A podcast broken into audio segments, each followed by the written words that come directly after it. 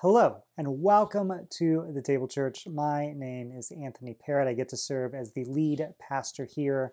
I'm so glad that you are joining us today. If you're new to the Table Church, welcome. Thanks for giving us a shot online. The Table Church is a church that's dedicated to joining God in His work of renewing all things, that we want to become authentic and thoughtful followers of Jesus. And we do that in lots of ways, one of which is by opening up God's Word and studying it together. So if you have a Bible, I invite you to go find it, pick it up, turn it on, and we're going to be in the book of Luke. We're actually starting a new series today where we're going to be studying the life of Jesus. We're actually going to be studying the book of Luke from now until after Easter and looking at Jesus's life, what he did and what he said, his way of life, his patterns of living, and taking a look at how we can join Jesus in his life. And so, mm, for the next few weeks, we're going to be, going to be focusing specifically on the healing love of Jesus. Where Jesus went, he brought healing. Jesus brought his love into the world, which was the love of God into the world and brought healing to it. So that's what we're going to be taking a look at. Let's open up by me asking you a question. When's the last time you admitted that you were wrong or that you needed help? When's the last time you admitted that you were wrong and that you needed help? In our house, we have a rule that when we're wrong, we have to say the words out loud You were right and I was wrong. Anthony, who is the dishwasher clean or dirty? Oh, it's it's clean. We don't have to deal with it. Open it up. It's dirty. Oh, sorry. You were right and I was wrong. Uh, we even say this to our children. I think it's important for children to see their parents say when they're wrong. Uh, or when was the last time you admitted that you needed help? I am infamous for not admitting when I need help. Uh, I just had to take our Christmas lights off of the house uh, the other day, and uh, I have too short of a ladder and too tall of a roof, and put myself in a very precarious position. And I can see Emily, my wife, through the window, being like, "Do do you need my help?" And me like hanging onto the roof with one hand, being like, "No, no, I'm good." Um, uh, after uh, a little bit more serious, but after after my brother died in a car accident, I was not handling my grief particularly well, and I was being incredibly angry at our kids and at my spouse, and basically anybody who dared get in my path. And had to sit down and admit to my wife that I was I was grieving, I was sad, and that sadness uh, was being covered up by anger and rage at the world and everybody in it. And it took me a few months from after my, my brother's funeral for me to admit that and get counseling. Uh, there's actually one study that said that showed that it takes 10 and a half years for therapy patients between when they recognize that they need help and when they actually admit it and look for that help. We live, as someone has put it, we live in an epidemic of infallibility where it's incredibly difficult to admit that we're wrong or that we've made a mistake, or that we need help, or that we need uh, some sort of guidance or wisdom other than ourselves in our lives. Uh, if we admit that we're wrong, if we admit that we made a mistake, if we admit that we made need help, then that may tarnish our image or our brand or our platform, or it may ruin our job prospects, or we're afraid that we can't control what somebody else thinks about us. Dear God, oh no. But without admitting when we're wrong and when we need help, we're threatened by the, the, the fact that we will be repeatedly making the same mistakes over and over again and repeatedly hurting ourselves and the people around us. I feel like the coronavirus has shown our country that we are doomed to learn lessons the hardest way possible by just making the same bad mistakes and not admitting when we're wrong. When we refuse to acknowledge our fallibility, the fact that we can make mistakes, that we're not perfect, that we do need help, when we refuse that to acknowledge that, we starve our ability for change and for growth. So today's main idea as we turn to the scriptures is that Jesus, God in the flesh, Jesus, does his best work with those who know they need his help. Jesus does his best work with those who know they need his help. So, if you have a Bible, we're going to be in the book of Luke, chapter 5, verses 1 through 11. And I'll read this out loud and stop a couple times to uh, point out a few things that I think are important, and then we'll go on from there. Luke chapter 5, it says, Once, while Jesus was standing beside the lake of Gennesaret, uh, which is another name for the lake uh, Galilee, the Sea of Galilee, and the crowd was pressing in on him to hear the word of God, Jesus saw two boats there at the shore of the lake And the fishermen had gone out of them and were washing their nets. So just think about this scene. There is a crowd of people pressing in on Jesus. They want to hear what this prophet, this preacher, this rabbi Jesus has to say. And meanwhile, there's some fishermen at the lake, at their boats, who aren't part of the crowd. We don't know why they're not part of the crowd but we can make some guesses. We can read between the lines, especially as we go further in the story. Perhaps they didn't feel that they were worthy to listen to this rabbi or this teacher. Perhaps they were just simply too busy to listen to this rabbi or this teacher. Perhaps they felt that what this rabbi, this teacher, Jesus had to say was not for them. So Jesus got into one of the boats. And the one belonging to Simon asks Simon to put out a little way from the shore. And he sat down because if you're on a boat, it's best to sit, and taught the crowds from the boat. Now, let's remember a couple things uh, about this story.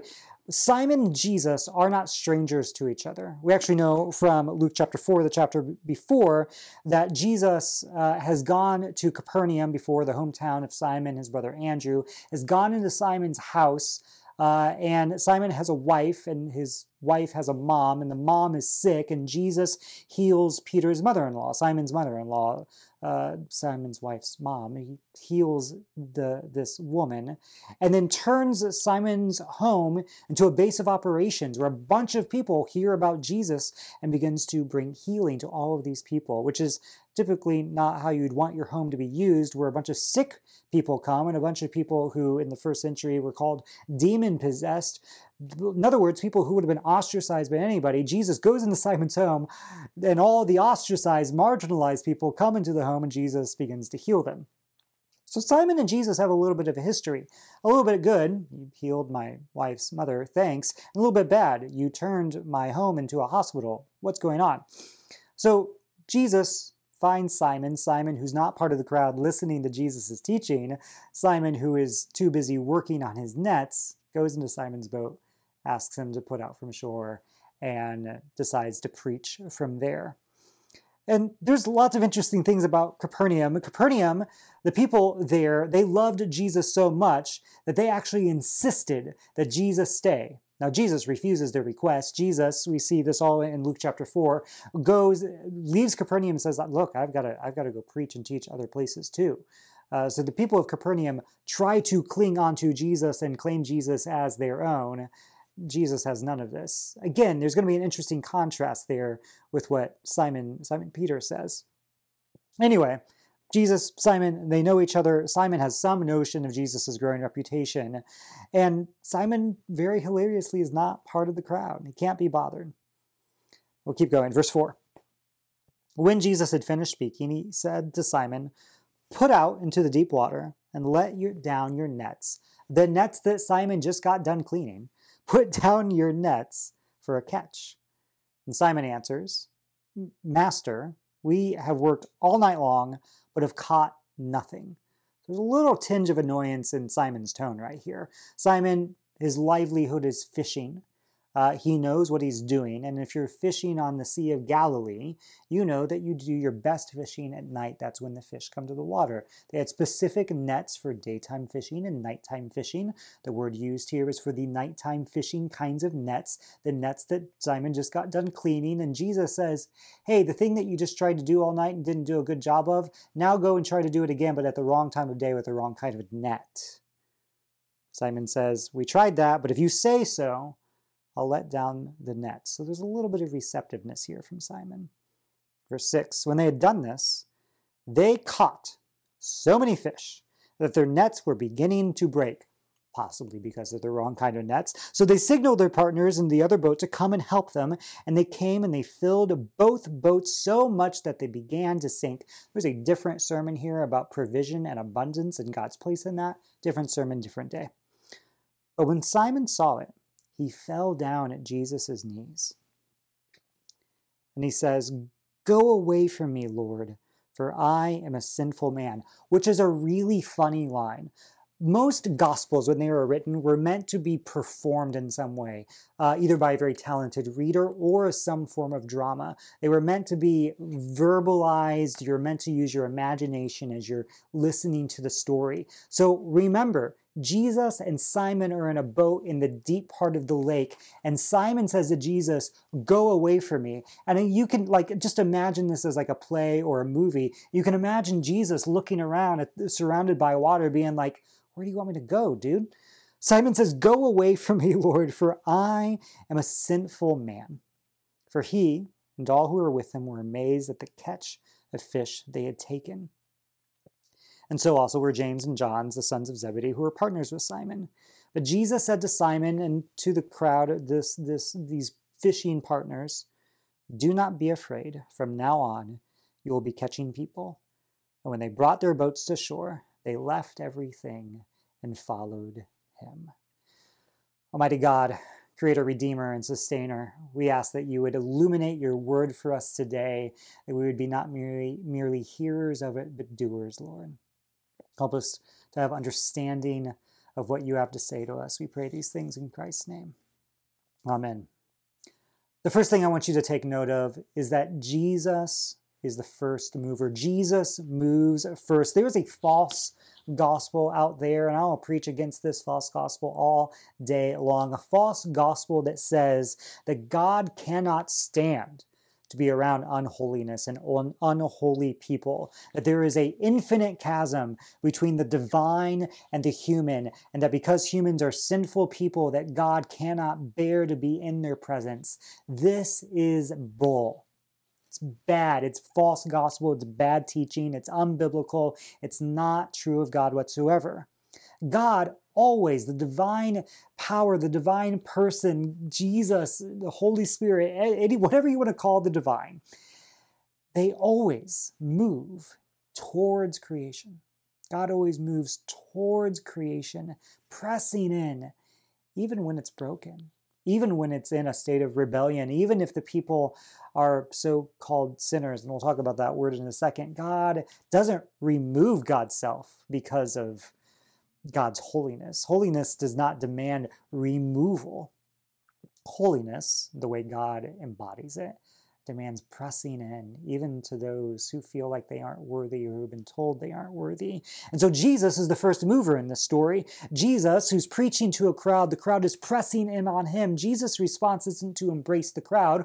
Remember, the crowd in Capernaum tried the same thing. Don't move, Jesus. Don't leave. We claim you. We want you here. Jesus leaves anyway. There's a crowd now pressing in on him as he's preaching by the sea, and he goes and finds the guy who's not even paying attention Simon. Jesus is the first mover. Jesus is known for continually crossing boundaries, gender boundaries, and ethnic boundaries, and socioeconomic boundaries, and ableist boundaries, who's well and who's unwell. Jesus is always crossing boundaries to get closer to the people who have been told they can't get close to God.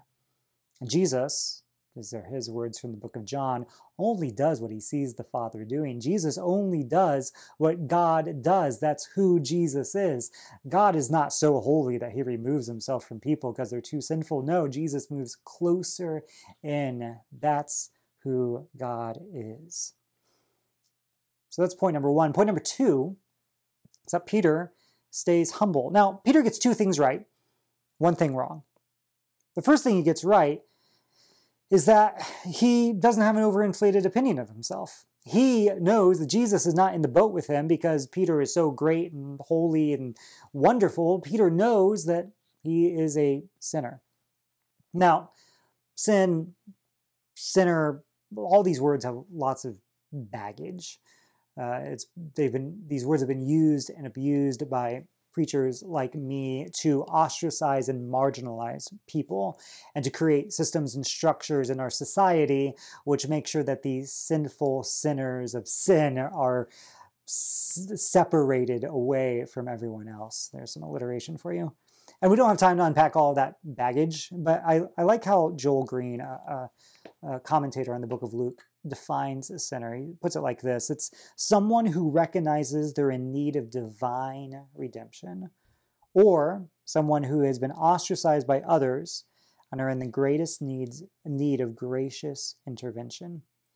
To admit that I am a sinner is simply to admit that I need divine help. Can I admit when I'm wrong or when I need help? To admit that I'm a sinner is not a statement as to my worth or my value or who I am as a human being.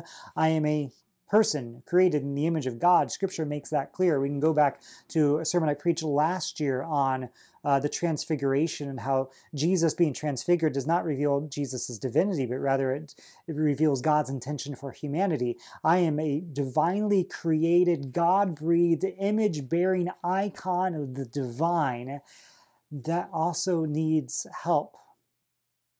It is not changing who I am and what I am, but it does admit that I have room to grow. Now, I know there's still something within us that does not like this word. And honestly, I almost started this year with a sermon series called Falling in Love with Sin Again, because this word has been used so much to shame and abuse people that we have this hesitancy to use it. But I think sin is still a helpful word, defined properly, used properly, to describe what is wrong with the world. We want people to admit when they're wrong. We want people to admit they have room to grow and to change. We want people to admit when they are either enabling or are complicit in systems of ableism and sexism and rape culture and systemic racism and white supremacy and consumeristic, militaristic capitalism. We want people to admit when they're wrong, and all of those ideas have a word, and it's called sin. Now, there's lots of ways that sin is used within Scripture. Uh, there are sins with an S, the things that I do that are wrong, either intentionally or by omission, by not doing something.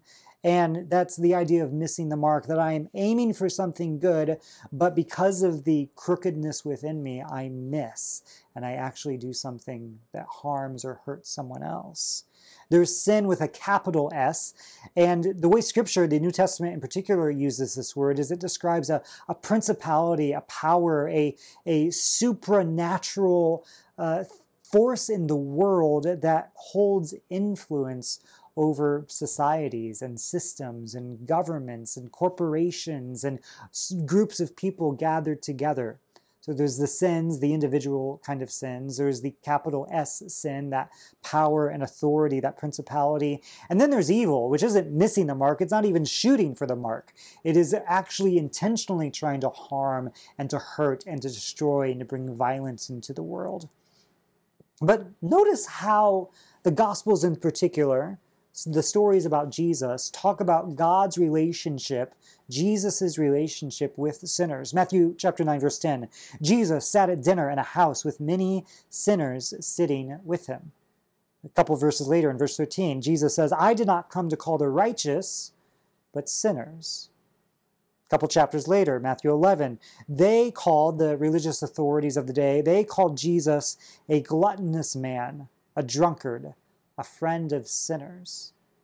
Luke 15, again, the religious authorities grumbled against Jesus, saying, This man greets sinners, eats with them. Luke 19, again, religious authorities grumbled against Jesus, saying, He's gone to be the guest of a man who is a sinner.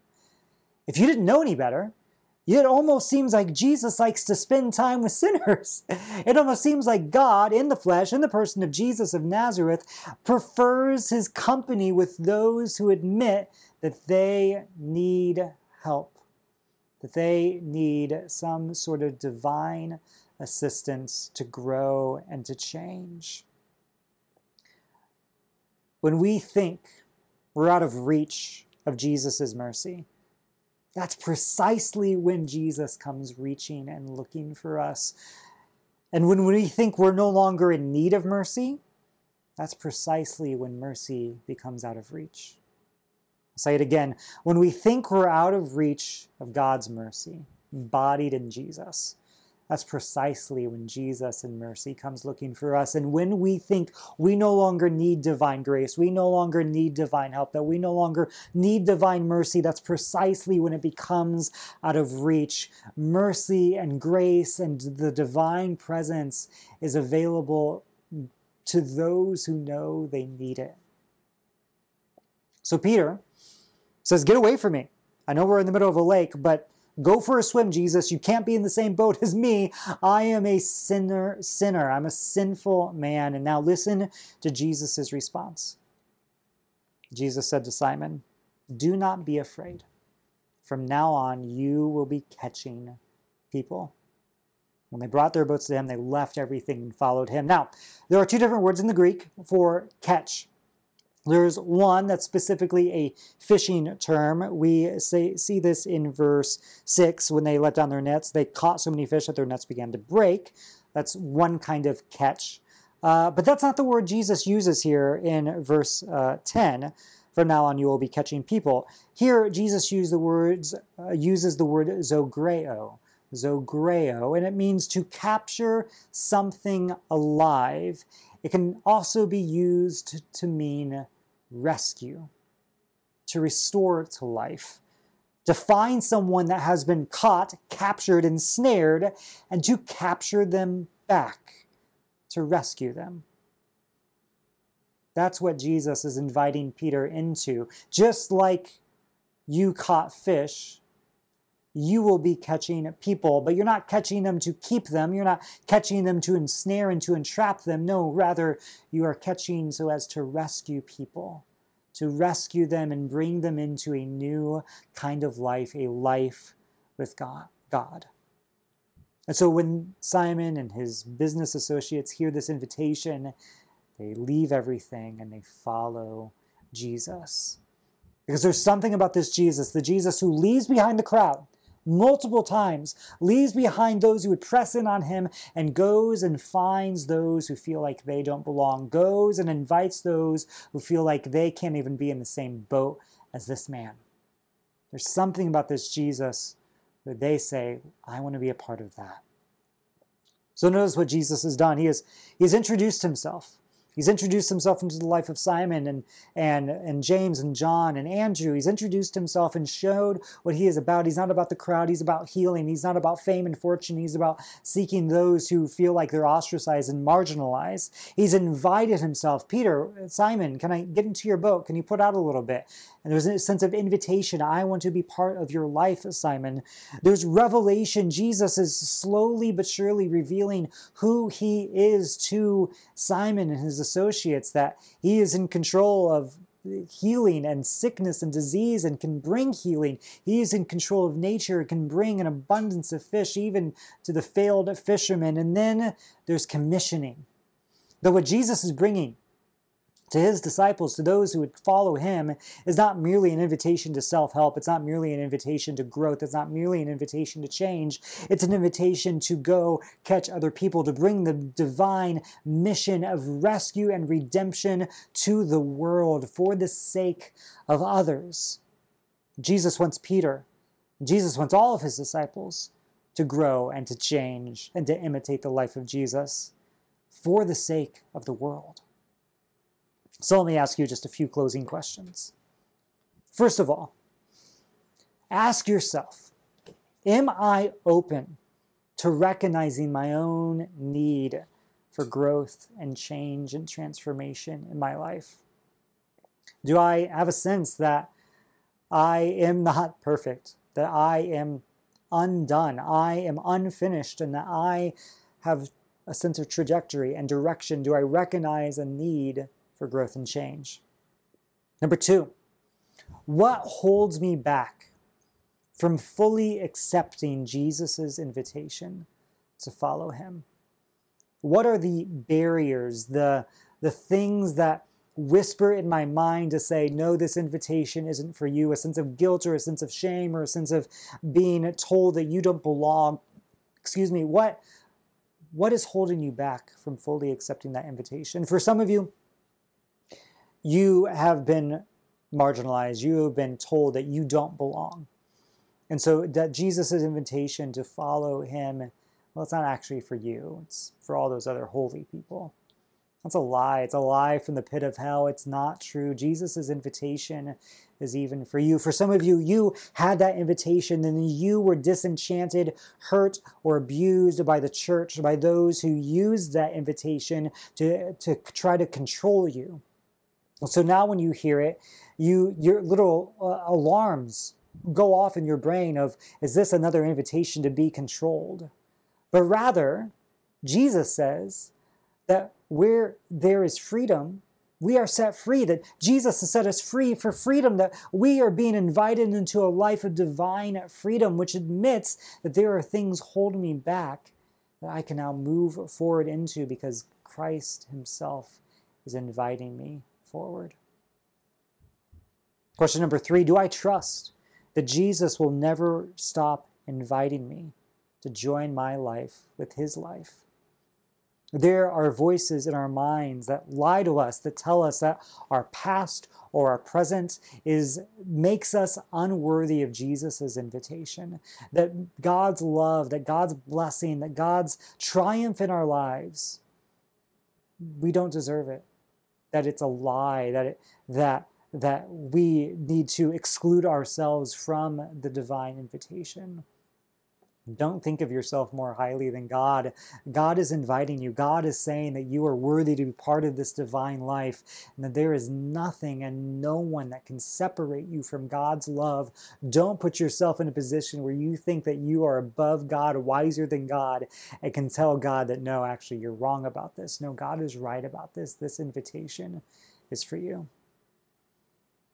And question number four as I seek to imitate Jesus, how will I cross boundaries to be with those who have been told they don't belong? Jesus did not seek the crowd. Jesus did not listen to the crowd's demands. Rather, Jesus went to be with those who were told they didn't belong. He went to be with those who believed they didn't belong. Jesus crossed those boundaries, cultural boundaries, so he could go and tell them the good news. What how then will I respond to that? Will I be the same kind of person who doesn't listen to the boundaries that have been set up by our culture or by well meaning, but in the end harmful religious folks who have set up boundaries? Will I decide to ignore them and cross them so that I can tell others that Jesus' love, Jesus' invitation, the kingdom, the kingdom of God is for everyone. Would you pray with me? Holy Spirit of God, you, I believe, abide in each and every one of us. That you are calling us to imitate the divine Christ. And so empower us, Spirit for all of us to listen to Jesus' invitation, to be catchers of people, people who would be dedicated to bringing the, the divine rescue mission into the world, to bringing restoration and reconciliation to all things. Give us concrete ideas of how we can hear your word today and bring it into fruition into our lives. We pray all of these things in name of Jesus. Amen.